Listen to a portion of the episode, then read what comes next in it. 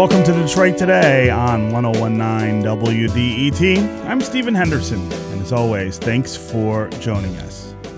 Last week, voters changed the face of Michigan politics pretty dramatically, and they transformed the rules for voting in our state even more. Proposal 3, called Promote the Vote, will make it easier to vote in a number of ways. No reason absentee voting, straight ticket voting, election day registration, and better provisions for members of the military to cast their votes. So, how is all of this going to be implemented, and what will it mean for the nature of our elections? Also, should the state be going even further to make sure that everyone has access to a ballot going forward? That is where we begin the conversation today, and we're going to talk all hour about Proposal 3 as our post election examination of ballot questions kicks off here. Uh, we want to hear from you too. 313 577 1019 is the number on the phones. What do you think about Proposal 3? What do you think Proposal 3's passage will change about the way we vote here in Michigan? And joining me now to talk about Proposal 3 and what it might mean is Christopher Thomas. He has served as Michigan's election director for 36 years until last year, and he was an advocate for Proposal 3. Chris Thomas, welcome to Detroit today. Good morning, Stephen. Yes. Also with us is Steve Bieda. He is a Democratic state senator from Warren who represents the 9th District. He has repeatedly introduced bills meant to make voting easier and more accessible during his 16 years in the legislature. Steve Bieda, welcome to Detroit today. Thank you. Just to clarify, it'd be 14 years, but uh, 14. but that's counting? right. Seemed like 16. that's right. No one serves 16 years anymore, right? That's you true. can't. You're term limited after the 14th. Yep. Uh, so let's start with uh, you, Steve. Uh, you have introduced a lot of bills to open up our voting laws in Michigan, some that go even further than Prop 3. Mm-hmm. But let's start with what your reaction was to this proposal and the fact that it passed on Election Day. Well, number one, I was really happy, and uh, maybe you could use the word vindicated because I'd been pushing this ever since I was first elected. In fact, when I first ran for office, um, these were major issues for me, and uh, I was convinced that the public was on my side on this. That people wanted to see no excuse absentee voting. They wanted to see um, a lot of the barriers uh, to, to to voting removed, and um, I, I know I had uh, some bipartisan support on it as well. But for, for whatever reason, it was basically political, we couldn't get it moved. Um, so it was interesting to watch it go through this cycle because there were so many people who were like, "Well, this is a no-brainer. Why, why hasn't the legislature already done this?" Well, no-brainer in legislature. It's kind of an oxymoron, I suppose. But um, uh, we were really happy to see it go go through, and uh, I, I think most people look at it the way I looked at it. It was just common sense reforms that were solely needed, and uh, the voters spoke, and they spoke very loudly. Uh, let's talk a little more about the legislature. A lot of people's objection to Proposal 3 that I heard was these are things that don't belong in the state constitution. These are things that legislatures uh, uh, from time to time ought to take a look at and, and sort of row back or push forward depending on what's going on. At the same time, as you point out, this legislature has been really recalcitrant in, in the way that it deals with the people's business, and there was no real way to to get that done. Is this though a- mistake to to sew these things into the Constitution in a way that makes it practically impossible to alter them? That's an argument that's made for every constitutional amendment that is brought forward. And uh, one of the reasons for doing it in, as a constitutional amendment is sometimes the legislature fails to ask. We've had one party control of the state legislature. I won't, I won't be too partisan, but I'll give you a hint. It starts with an R. uh, and they have not uh, taken this issue up, even though there have been Republican secretaries of state that have supported it and other Republican legislatures that have, have done this. Uh, and sometimes the only option is to amend the Constitution. But I do think if you're taking a look at what the Constitution is, is a framework of government, it makes sense to enshrine in our Constitution those voting rights and those voting protections that we did with Proposal 3. Uh, Chris Thomas, uh, what happens now with the implementation of these proposed these provisions of, of Proposal Three? What what will voters notice uh, as as this unfolds? Well, I think most of these are self-executing. While there may be some cleanup in the election law that'll be necessary just to incorporate them, it's they can pretty much go into effect um, by procedural steps taken by the Secretary of State. So right off, um, you know, as you click down the list, you know, we have automatic registration. Um, well, that'll change some procedures in the Secretary of State's branch offices for uh, those with applying for a license or changing an address. Um, it's not they're not going to see a lot. It's going to change the question on how it's asked. Uh, so it's going to be an opt-out system rather than an opt-in system. So that will garner some more um, more registrations than uh, than we currently have, but not a huge number. Um, probably the biggest thing is going to be the the registration calendar. So the deadlines to register to vote are changing. And now you're going to be able to register using all the different ways of mail or Secretary of State's office or clerk's office up to 15 days instead of 30 days.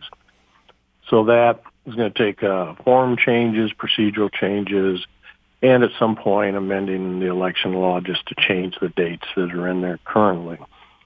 Um, then the 14-day period, uh, last 14 days before the election, where you can register in a clerk's office with proof of residency, that's new.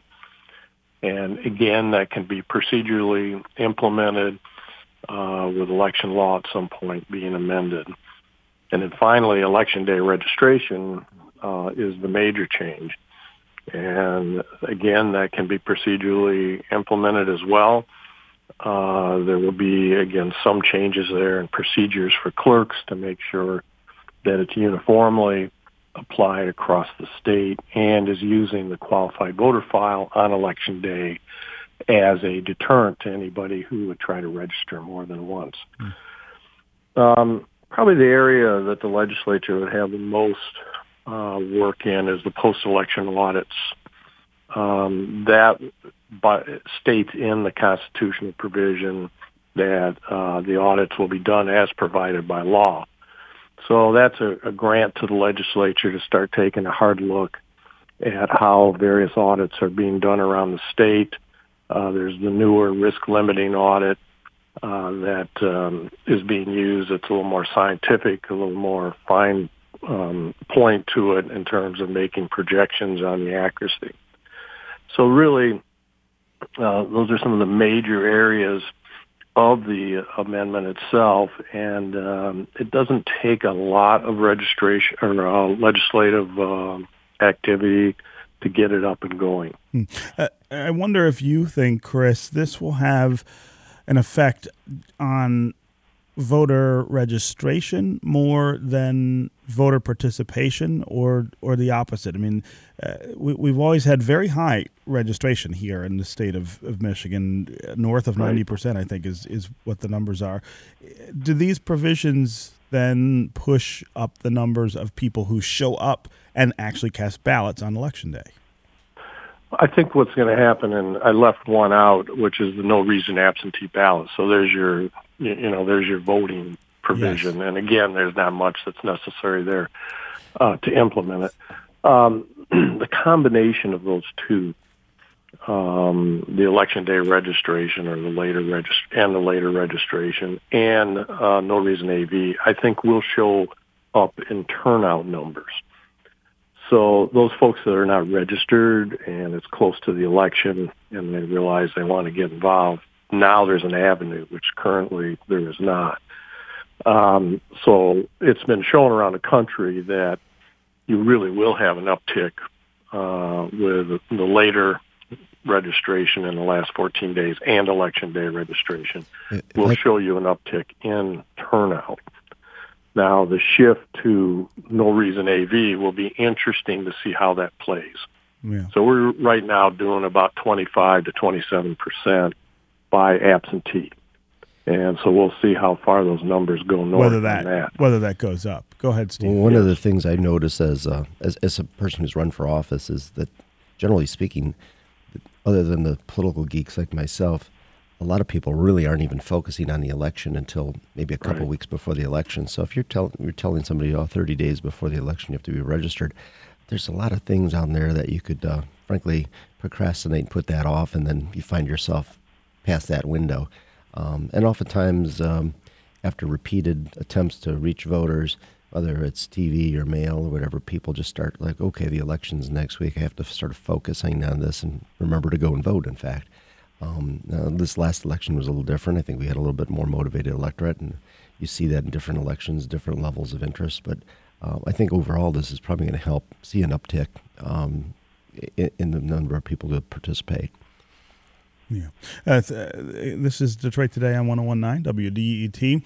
I'm Stephen Henderson. My guests are Steve Bieda, a Democratic state senator from Warren, who represents the 9th District, someone who has repeatedly introduced bills meant to make voting easier and more accessible for Michiganders. Also with us is Chris Thomas. He served as Michigan's elections director for 36 years until last year. He both of them, in fact, uh, were advocates for Proposal 3, which passed last week and makes uh, several provisions uh, part of our Constitution uh, same day election registration and voting, uh, no reason absentee voting, uh, a number of things, straight, tar- spar- straight party ticket voting, uh, something that the legislature took away from Michiganders this last time, is also now part of the Constitution. Uh, we're talking about what will happen next uh, and whether Michigan needs to go further in the way that it makes it easier for people to vote. If you want to join the conversation, give us a call. Did you vote for Proposal 3? Call and tell us why. Call and tell us what you expect to be different now that it has passed. Or were you somebody who didn't think this was uh, necessary, either because you didn't think these should be in the Constitution or you just don't support the ideas themselves, uh, give us a call at 313 577 1019 if you want to join the conversation. That's 313 577 1019. You can also go to the WDET Facebook page and put comments there, or you can go to Twitter and hashtag Detroit Today, and we'll try to work you into the conversation. Let's go to Paul in Birmingham. You're up first, Paul. What's on your mind? Hi, uh, you know, I liked a lot of things in Proposal 3, but I ended up voting against it because of the uh, provision about straight ticket voting. And I know that was an issue uh, last election and with the legislature, but I just think, in my opinion, straight ticket voting kind of promotes party control over, you know, down ballot races. And I think it, it kind of promotes an uninformed uh, kind of voter voter base uh, people, you know, just kind of go in there. They, they identify generally as Republicans or Democrats, and they tick that box. And I think there's a lot of good candidates down ballot that uh, that you know that that might make some headroom, but can't because their districts tend to be, you know, either you know most of the voters tend to either vote one way or the other um, when straight ticket is available. And I think it just kind of keeps a lot of a lot of good uh, candidates out of out of office down ballot. Paul, I, I, I really appreciate the call and the comments. That is a really great point to raise. This was the first time in many, many years, I guess, that we didn't have straight party ticket voting on the ballot. We don't know what effect that had. And in a minute, I want to talk a little about what that might have been. Uh, Democrats were very worried that this would harm their chances to, to do well in the election because uh, because of uh, the lines and things in, in places like Detroit. Doesn't seem like that turned out to be the case. But uh, but make the argument for straight party ticket voting, Steve Bieda, and and and address what what Paul is talking about there. This idea of party control of the ballot of of uh, of not going down and choosing each candidate uh, based on who they are necessarily. What's the what's the reason for? That? I think you can of rely on a, on a on a false premise there that people are not making that choice when they're a Democrat or they're a Republican and they feel very strongly about being a Democrat or very strongly about being a Republican and they just want to vote straight ticket. What we're taking away from them is an option to make it. And we also have a long ballot in Michigan, lar- larger, longer ballot than most of the other states have. So when we take that option away from them, it's not that they're not thinking about it because they're thinking about it. They're a Democrat for a reason or they're a Republican for a reason. They don't want to see somebody from the other party in there. They want to vote based on that. Now, it's a good good argument to make that um, you know people should know who uh, they're voting for and they should know the person's stances and a little bit about that person and, and what their qualifications are. And and that's that's a legit argument. And I think most voters um, still vote that way. Even with the straight ticket option, you had the option of going straight ticket, but if you wanted to flip over into another side because you thought that candidate was better qualified or maybe better reflected your values, uh, you could vote for that person. Basically, what straight ticket voting does is it gives an uh, an easy option for people who do want to vote all for one party, and it does help with uh, the, the, length of the lines uh, and also uh, ensures ease in voting. Uh, I don't really see it too much of a dramatic change. In fact, was, this was interesting election because we didn't have straight ticket voting on it. We did have longer lines. We did have longer waits, but people swept in all the state board of education people, which are Democrats, are way in the bottom of the ticket. And so, did it have an impact on how each of the parties performed? Maybe very, very marginally, but but largely people went to their their uh, demographic, whether in this case mostly Democratic, mm. and they voted for those individuals. I think the only difference was we, we had longer lines at the polls because of that option. Because you, you had to go through and, and you had to hit all those little bubbles, all of the all of the different candidates or issues. Chris Thomas, I wonder, as somebody who's who managed elections here in the state for a really long time, whether you feel like the the the things that Democrats were afraid of would would would result uh, uh, would come from the, the, the straight party ticket being not an option. Uh, did, did we see much of that on election day? Did we see that effect unfold? As I think we did see some longer lines, and there's there were some uh, efforts out there to actually um, uh, get that data. Um, see how that turns out. But yes, I think there's no question. I was in um, Detroit on election day with the city clerk, and uh, just uh, going to precinct to precinct, and yeah, I was timing some voters just you know randomly as as we went to each place, and it was pretty consistently well over ten minutes uh, to mark that ballot. Wow. And um, as uh, uh, uh, Senator Bieda indicated, is that you know that that is an increase, and that is uh, the long ballot that Michigan has. And as the legislature consolidated elections over the last decade and put more and more offices onto the general election ballot, uh, all the school districts, of course, all the townships have been there, and they'll show up in, in the presidential election. All the villages are on there now, and uh, they allowed cities to start moving there. So we're going to see more and more cities on the general election ballot to made it longer. And they did that with the predicate that we had straight party voting. Yes. And that's how it was not going to have a, a detrimental effect to the voter. And by removing the straight party voting, uh, we will have longer lines. Uh, and while we survived those okay this year, uh, if we were to have that in 2020, it would have been uh, some serious problems. Hmm. Uh, I'd also note that um, it doesn't appear, looking at these the university boards and state board of election or education, uh, that it had any effect at all in terms of um, seeing something different. So the Democrats kind of carried the day, and they carried all of those offices as well, just as they did when there was straight party voting. Straight party voting is a convenience to the voter the fact that a oval is one oval is filled in does not translate into the intelligence or the preparedness of the voter. Okay, uh, we're going to take a quick break. When we come back, we're going to continue our conversation about Proposal 3 with Steve Bieda and Chris Thomas. And we're going to continue talking with you, the listeners, Tom in Northwest Detroit, Jeff in downtown Detroit, Jay in Westland. We'll get with you next. Uh, and if you want to join the conversation, give us a call. 313 577 1019 is the number on the phones. We'll be right back with more Detroit Today.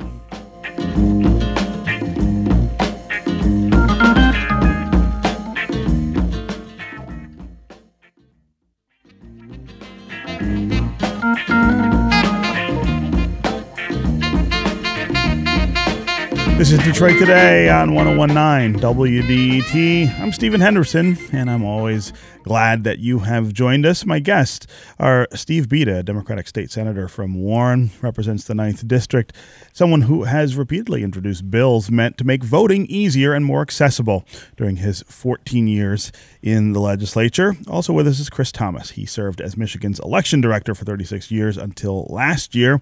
Both of them were advocates for a Proposal 3 called Promote the Vote. Several provisions that made it easier for people to register and cast their ballots here in the state of Michigan. Uh, what do you think of Proposal 3? Did you vote for it? Did you vote against it? Were you somebody who thought we really need to put these kinds of things in the Constitution, or were you wary of that kind of change. Uh, whatever is on your mind, give us a call and let us know. 313 577 1019 is the number on the phones. You can also go to the WDET Facebook page and put comments there, or you can go to Twitter and hashtag Detroit Today, and we'll work you into the conversation. Uh, let's go to Aaron in Detroit. Aaron, welcome to Detroit Today. Hi. Hey. Oh my, this is this is so revealing. uh, and I just want to focus on the uh, on the straight party uh, voting. Uh, uh, now, we have for for decades the uh, partisan politic uh, uh, party type of uh, uh, system that we have has been admired and, and envied worldwide. People want to be able to vote, and the exact reason that the first caller uh, uh, sort of like uh, uh, condescended on uh, with somebody maybe being not as informed or not as uh, uh, versed in uh, what's going on as other people, but still being able to fully participate in the process is the whole reason why it's designed the way it is. I should not have to have to have a college degree or know everything about every candidate. I should be able to align myself with a group that has my beliefs, core beliefs, and be able to vote with them. That is what the American policy uh, uh, political policy is about. Me being able to participate at every level of society, no matter what. I'm an equal person when it comes to the vote. Hmm. To take that away using these manipulations of the truth and these little condescending uh, ways of saying that everybody is not capable of making a decision that some others is a real low level way of discriminating against the individual who may not have went to the same college that you hmm. did or whatever. Yeah. Aaron, I appreciate the very passionate thoughts uh, and the call uh, about straight ticket uh, voting. That was a really wonderful explanation of the reasons uh, that we that we have that or had it for for as long as we did. Uh, let's go to Jay in Westland. Jay, welcome to Detroit today.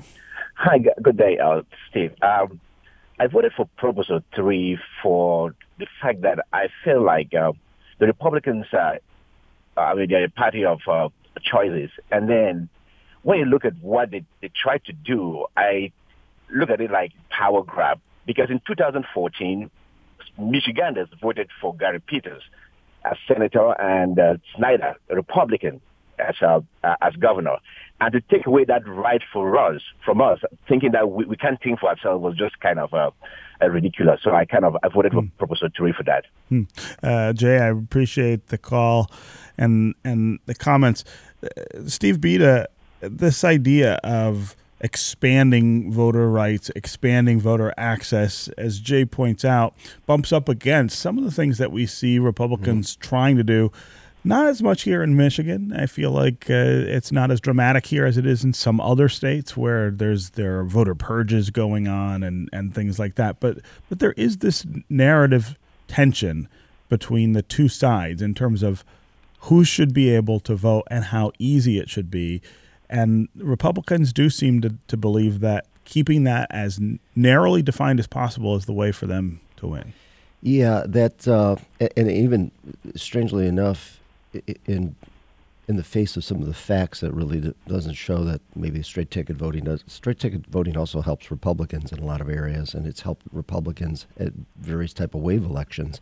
Um, so the idea that it somehow benefits one party or another is uh, I think it's a false one. In fact, this this election cycle is probably a great great example without having straight ticket voting. Yet the Democrats, the Democrats showed up. Had it been a Republican year, it would probably have been the same. It thing. would have turned out differently. Um, and right? it, the the only difference there was it was ease in voting. And as the the previous caller talked about, you know, he has a political philosophy, and he, his political philosophy, he wants to vote for people that align with that political philosophy, and that makes sense. And that's an option that the voters have. You don't have to vote straight ticket voting. In fact, I come from a county and from a district that has a has a pretty good reputation of being pretty independent. There's a lot of split ticket voters out in my area.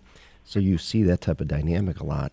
Now, as far as the voter suppression issues or removing uh, voters from rolls, yeah, that does seem to be part of a national narrative. It's a sad national narrative because we should be looking at making sure that people are being able to exercise those rights. You have to have security in there, and of course, not that's anything less than that. But some of the the ways that they've been disenfranchising voters over the years, and we've seen more and more of this, and particularly some of the other states that that uh, um, we've seen some efforts in Florida, for example, and Georgia that are uh, a, a, bit alarming. Um, we've seen some of that though in Michigan. I think the attack on straight ticket voting, the refusal for many, many, many years of uh, Republican majority even take up no excuse absentee voting, which is about the simplest thing that you could have changed. Um, you know, kind of begs the question: Do they really want to have people engaged in right, the process? Right. What's what's the end goal there? Uh, Chris Thomas, I, I wonder what you think we ought to use, what measures we ought to use to evaluate the success or failure of the things that we passed with Proposal Three. As I said earlier, we already have uh, just about uh, everybody in the state who's eligible to to, to register to vote. Uh, registering. So, how can we tell if Proposal 3 is doing what we want it to do? Well, one real simple thing on election day registration is watch college towns. Um, college students uh, do have some difficulties uh, in terms of getting registered and the first time vote in person requirement.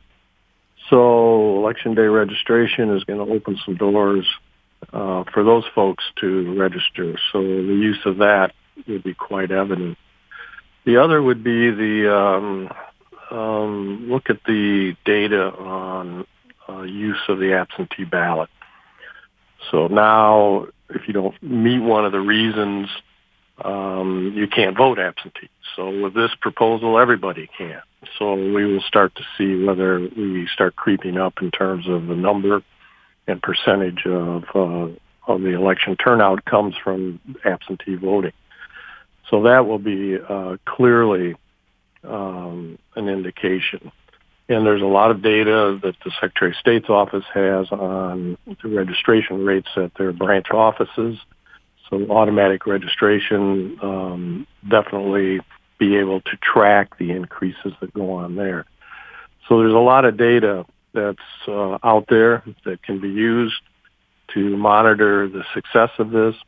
But really the overall success is, is that it's now available. So while people may not need it right now, uh, you never know when the day comes uh, when you've moved and haven't gotten yourself re-registered and missed the deadline, and there it is. Or that you've been canceled and you didn't open your mail and you didn't return the little card and you didn't vote for a couple of elections and all of a sudden you want to vote. Now you have a safety net that allows you to go in on election day and get registered and cast a ballot. Mm. Uh, again, 313 577 1019 is the number on the phones. Uh, let's go to Jeff in downtown Detroit. Jeff, welcome to Detroit. Today. Hey, good morning, Stephen, as hey. well as your guests. I am very happy that the proposal passed. Uh, I was really upset in Karen when they took away the straight party voting. I mean, the senator should have been, and many others should have been as well, in that, you know, they drug Virgil Smith out so he can vote it out of committee.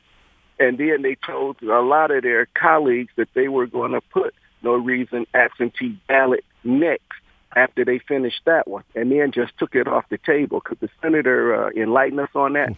yeah, uh, if you had heard my speech that night, you would uh, know exactly how I felt because I was actually. Uh, um, uncharacteristically fiery uh, on the, f- the, Senate floor that day. yeah, they they actually um, had made a, a couple different uh, promises. one was to include um, no excuse absentee voting in the straight ticket voting elimination, and that was a bad thing. But the way they brought it up, it really almost in the dead of night uh, at the last minute um, was uh, was really really really deplorable.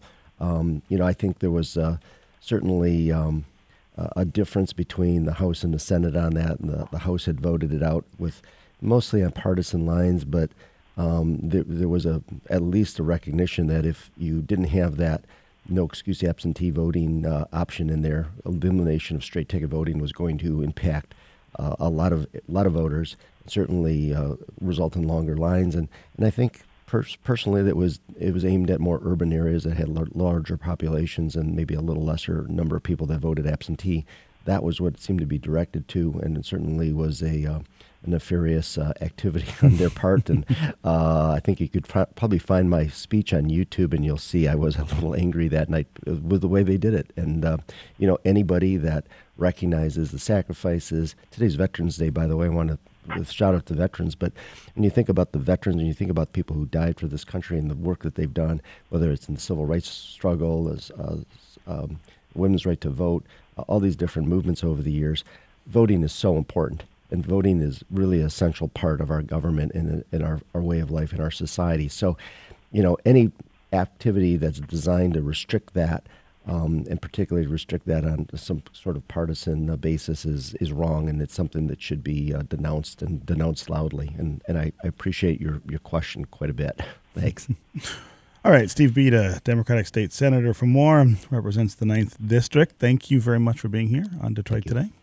And Chris Thomas served as Michigan's election director for 36 years until last year.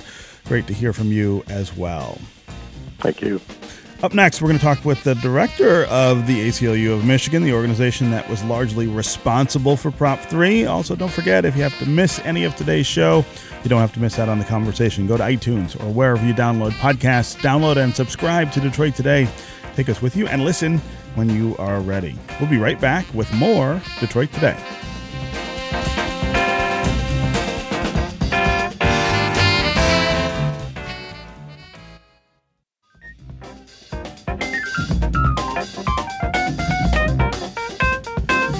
This is Detroit Today on 1019 WDET. I'm Stephen Henderson, and I'm always glad that you have joined us. We are talking about Proposal 3, Promote the Vote, the ballot proposal which passed last week on Election Day and expanded options and availability for voting for citizens here in the state of Michigan. Uh, joining us now to talk a little more about the thinking behind Prop 3 is Kary Moss. She is the outgoing ACLU director uh, of Michigan, uh, uh director of ACLU of Michigan, and she is the incoming ACLU director of affiliate support and nationwide initiatives. Uh, Kary, welcome to Detroit today. Thanks so much for yeah, having me. A, you've got these sort of in between titles right now. Uh, it's, yes, no, I'm. It's a very strange feeling. You're going from one thing to another. That's a great thing, though. We're going to talk about that in a little bit. But uh, first, let's talk about ACLU's role with Prop Three. Uh, talk about the history of the organization's interest in this ballot initiative and why you figured figured, hey, let's get this on the ballot and it'll probably pass. Well, for years, the ACLU of Michigan and many other advocacy groups, NAACP, League of Women Voters, many have been, you know, struggling to modernize Michigan's election system. Michigan is was at the bottom of the pack uh, going into uh, even the 2016 election. The legislature had just been unwilling to uh, bring about any reforms. Over 37 states had one or more of the reforms that was in Proposal 3.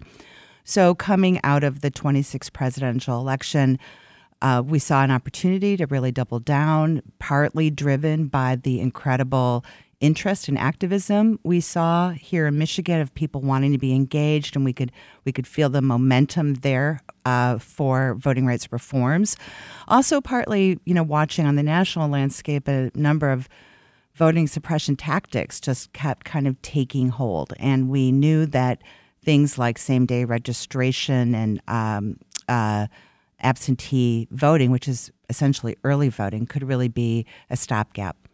So, with that in mind, we kind of pulled together a great coalition and um, and, and kind of dusted off um, a lot of the policies that we'd been trying to get through the legislature And there you have it. That was kind of how it all happened. Were, were you surprised that it passed and that it passed with the support that it had? I wasn't. Our polling always showed uh, that we were in the high 60s. Uh, and that the proposal was extremely popular, not only among Democrats, but also Republicans and independents. So uh, I was surprised, I think, that there wasn't stronger opposition. Uh, at some point. But aside from that, um, what we ended up seeing, we passed at 67%. It was even probably a little higher than some of our polls showed. So that was really encouraging. And another really interesting fact is that we got Proposal 3 got 500,000 more votes than the new governor or Senator Stabenow, right. which I think shows that uh, Republicans really did want this, uh, and that they're also Republicans are not down with the voting suppression agenda. Uh, I want to read a comment from Twitter here and have you react to it. Diane says, proposals two and three, and two was uh, the gerrymandering uh, proposal. Uh, they're both intended to enfranchise voters. All efforts to make voting harder is anti democratic, lowercase d and capital D. We supposedly have the greatest nation in terms of the voice of the people, but we have some of the worst election setups. If you put two and three together, I think they represent one of the largest changes in the way that we cast our ballots and choose our representatives that that I can remember certainly happening at one time here in the state of Michigan. Does this does this move us more toward the kind of uh, balance and fairness that someone like Diane is is talking about? The two of these together. Well, I've been all year saying that uh, it's Pro- proposals two and three are a one-two punch for democracy, or maybe a two-three punch for democracy. I think as Dave Waymire modified my statement. Um, yeah, no, I uh, together it's really powerful. So, uh, proposal three could potentially increase voter turnout in the 2020 presidential election by upwards of 400,000 votes, 2 to 9%, right? So that's huge in terms of making sure that every voice is heard. Uh, and then proposal two will have a significant impact after the next census. So, in, in you know, the and putting power in an independent redistricting commission to draw legislative lines. So, the two do different things and together are really powerful. Mm. Uh, let's take uh, a couple more calls. We've got uh, some other folks who want to participate. And if you want to jump in on this conversation, give us a call 313 577 1019 is the number on the phones. Let's go to Scott in Novi. Scott, welcome to Detroit today. Hi, how are you doing today? Good. Um, yeah, I, on principle, I voted for, for three. I think that should be easier for everyone to vote, and then we're better off. However, you know, my concern uh, remains that, um, uh, especially in the city of Detroit and uh, Highland Park, there, there are a large number of assisted living facilities, and uh, we discovered in the mid 90s our daughter was has cerebral palsy had been registered to vote, even though she can't read, can't write. She was voting in the Detroit elections. No, we put a, and she'd been registered through Motor Voter, so we put an end to that. However, um, you know there are a number of people living uh, around the state who don't have uh, family members who are conscientious or even participating in the lives of their people. Um, so, you know, it, it concerns me that that uh, that community is ripe for abuse, uh, given given the the uh, the new proposal uh, that that'll take take effect, and uh, w- wondering what kind of safeguards hmm. are in place to uh, prevent that that community from being exploited.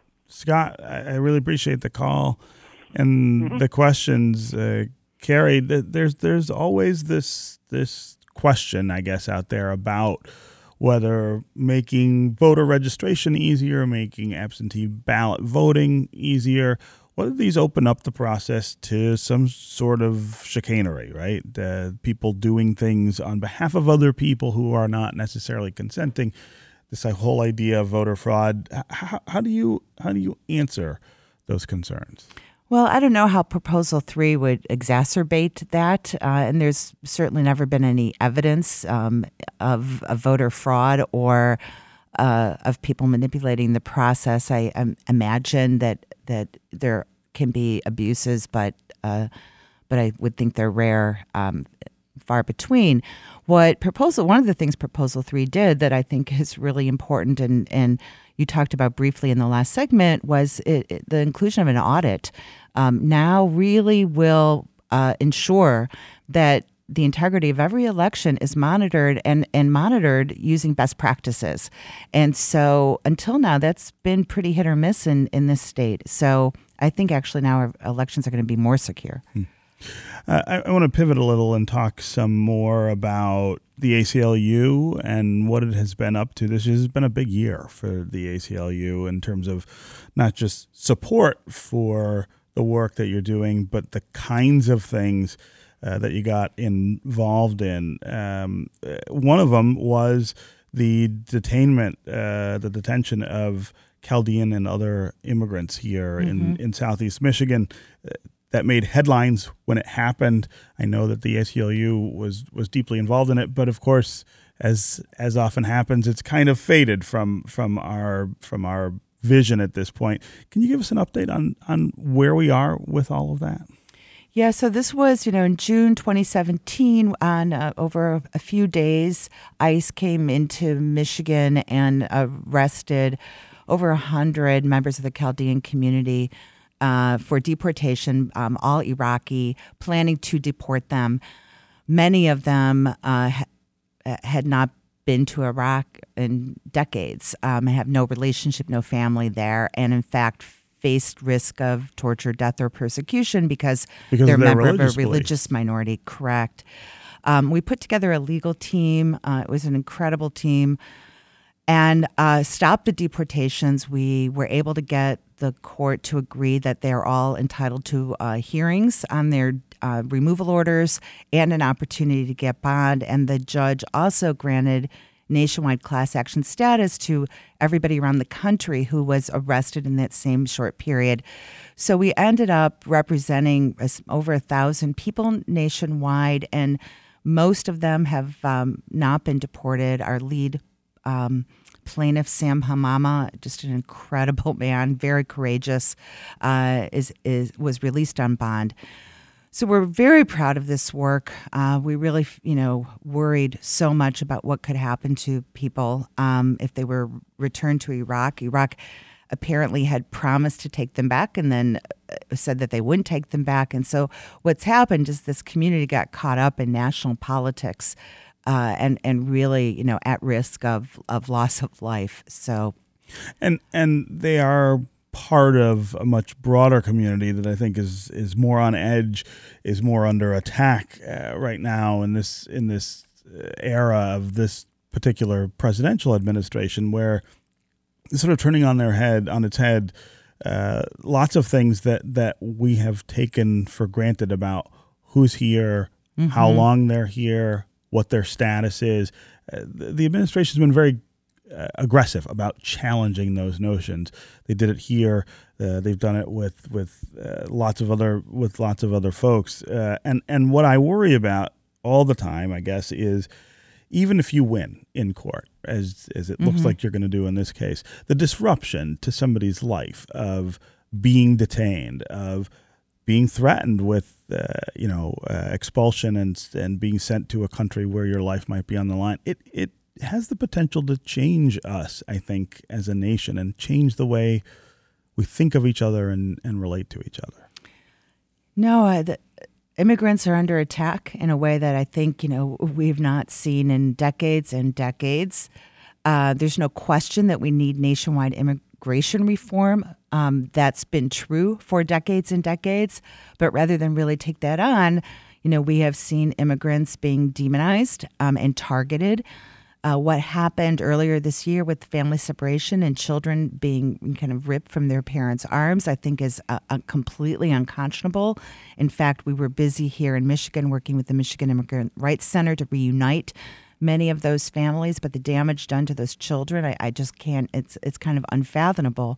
So, do we need nationwide immigration reform? Absolutely. Is this kind of aggressive demonizing of immigrants, um, distortion of the facts of what they contribute to society and taxes and and work and and everything else uh, is, you know, a, real test of our democracy and our character and our values. I mean, this is a nation born of immigrants.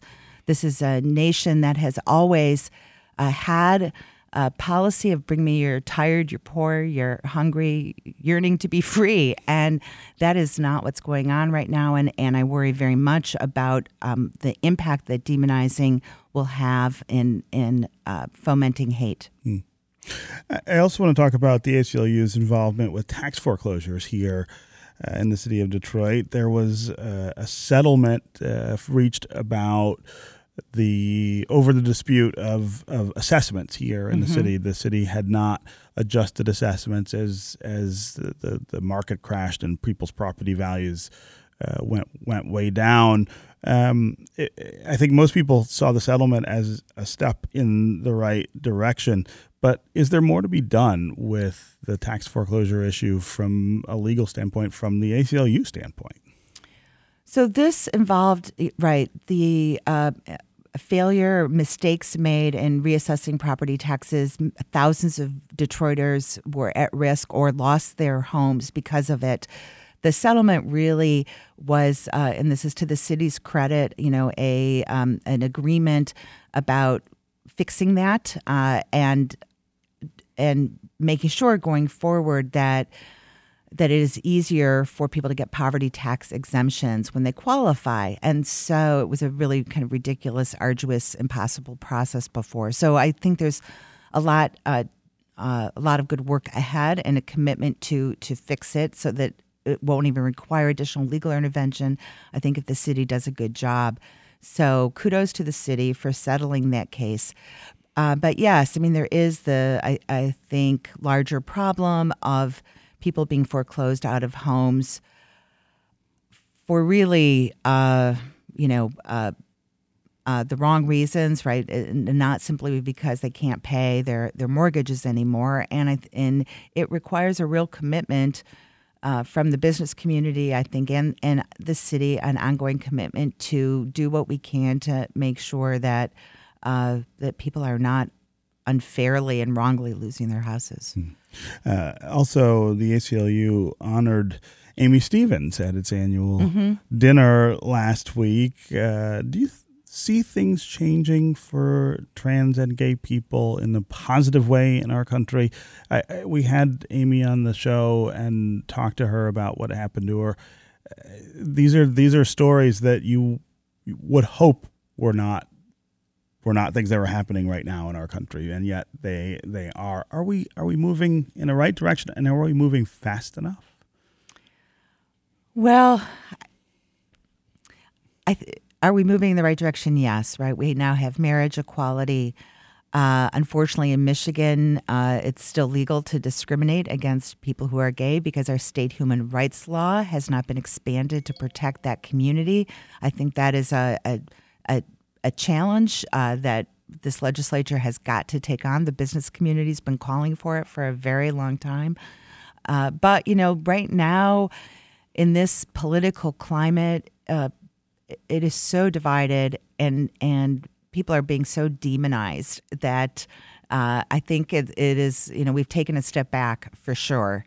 Uh, but we know that you know the wheels of justice turn slowly, and and you know for every step back we take two or three steps forward. So I'm over the long run, I'm optimistic, but but this is a difficult time. There's no question.